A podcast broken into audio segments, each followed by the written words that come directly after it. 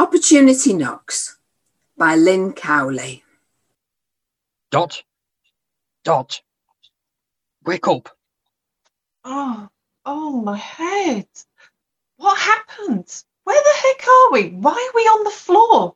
What do you remember? What's the last thing you remember? Come on, think. Um, we were totaling the sales. We'd had a pretty good day. You just mentioned that you were off to the pub on the way home. Um, Yeah, good, good, good. Anything else? no, I don't remember anything after that except for feeling something heavy hit my head. What's happened? We've been robbed. Two guys just appeared from behind the shelving waving a gun. I don't know where they've been hiding. Well, they knocked you out straight away. It was horrible. I thought they killed you. And they snatched the keys and forced me to open the safe. Oh my God, are you okay? You do look a bit pale. After they'd hit you, they made me carry you in here. And I'm, well, I'm getting on in years. And I'm ashamed to say I struggled. Still, I managed to get you in here and put you down gently. And I was just about to straighten up when they must have hit me too. Oh my God. My head is pounding. They must have hit us quite hard. At least we're alive. Oh, wonder where they are now. I can't hear anything. Do you think they've gone? I don't know. We'd best keep it down just in case they hear us and come back. I mean, they might do something worse to us. Yeah, that's it. We've got to keep it down and keep calm. I think we're lucky that they just knocked us out. They had a gun, you know. Hmm? How's your head? It hurts. Aches, really. Oh, Ron, I'm scared. I'm shaking. Oh, look, don't worry. If, if they come back, let's pretend to be still knocked out. Hmm? They may just leave us alone then. Oh, finish us off. Here, did they have masks on? Yeah. Oh, that's good. They won't worry about us recognising them then. Yeah, you're right. I never thought of that. But I think we'll have to wait it out. Have you got your mobile? Maybe we could reach it and call the police. No, it's in my handbag in the staff room.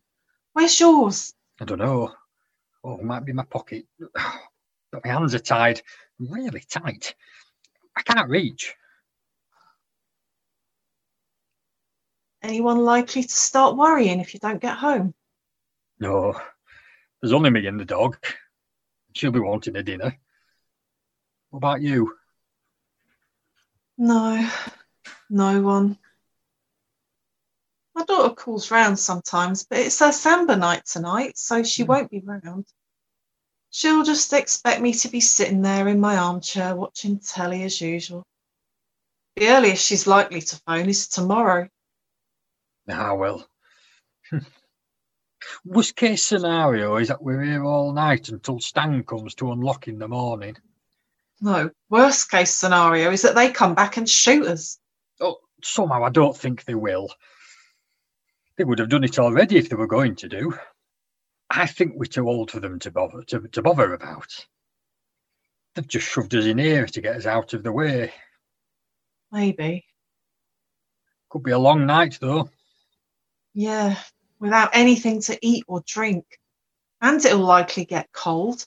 And what if we need the loo? At my time of life, when I need to go, I need to go. And this floor's really uncomfortable. Look, let's wait a while longer, and then if no one comes and we still can't hear anything, we'll try to shuffle around on our bums and get to the door.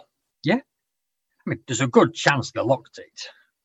But they may not have bothered, especially if they didn't intend hanging around for long.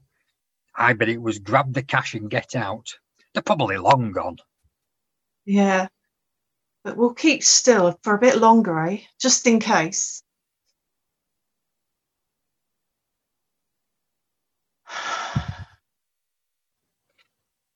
Isn't it funny? I've known you for nearly four years now, and this is the first conversation we've had. A, a proper conversation, I mean, not a work one. I know. And it's not as if we have a huge staff here. We see each other every day. I suppose we just never had the opportunity. Well, that's not exactly true. Um, we've had the opportunities, we just never took advantage of them until now. Yeah, until now.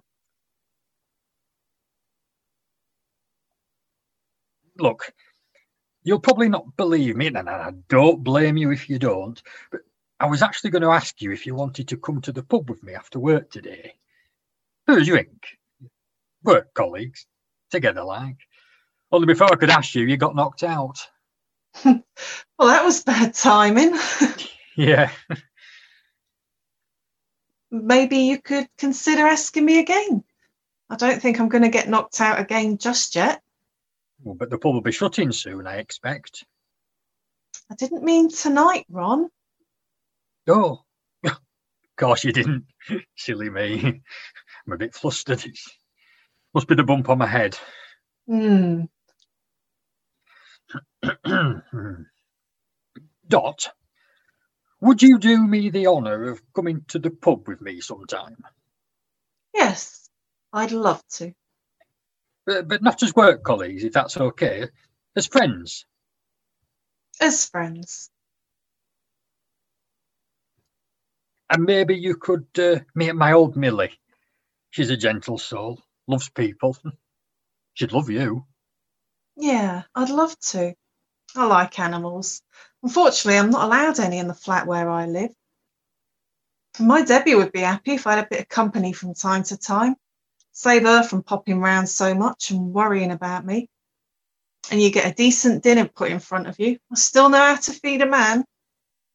Well, that sounds good. Yeah. Real good. How's your head now?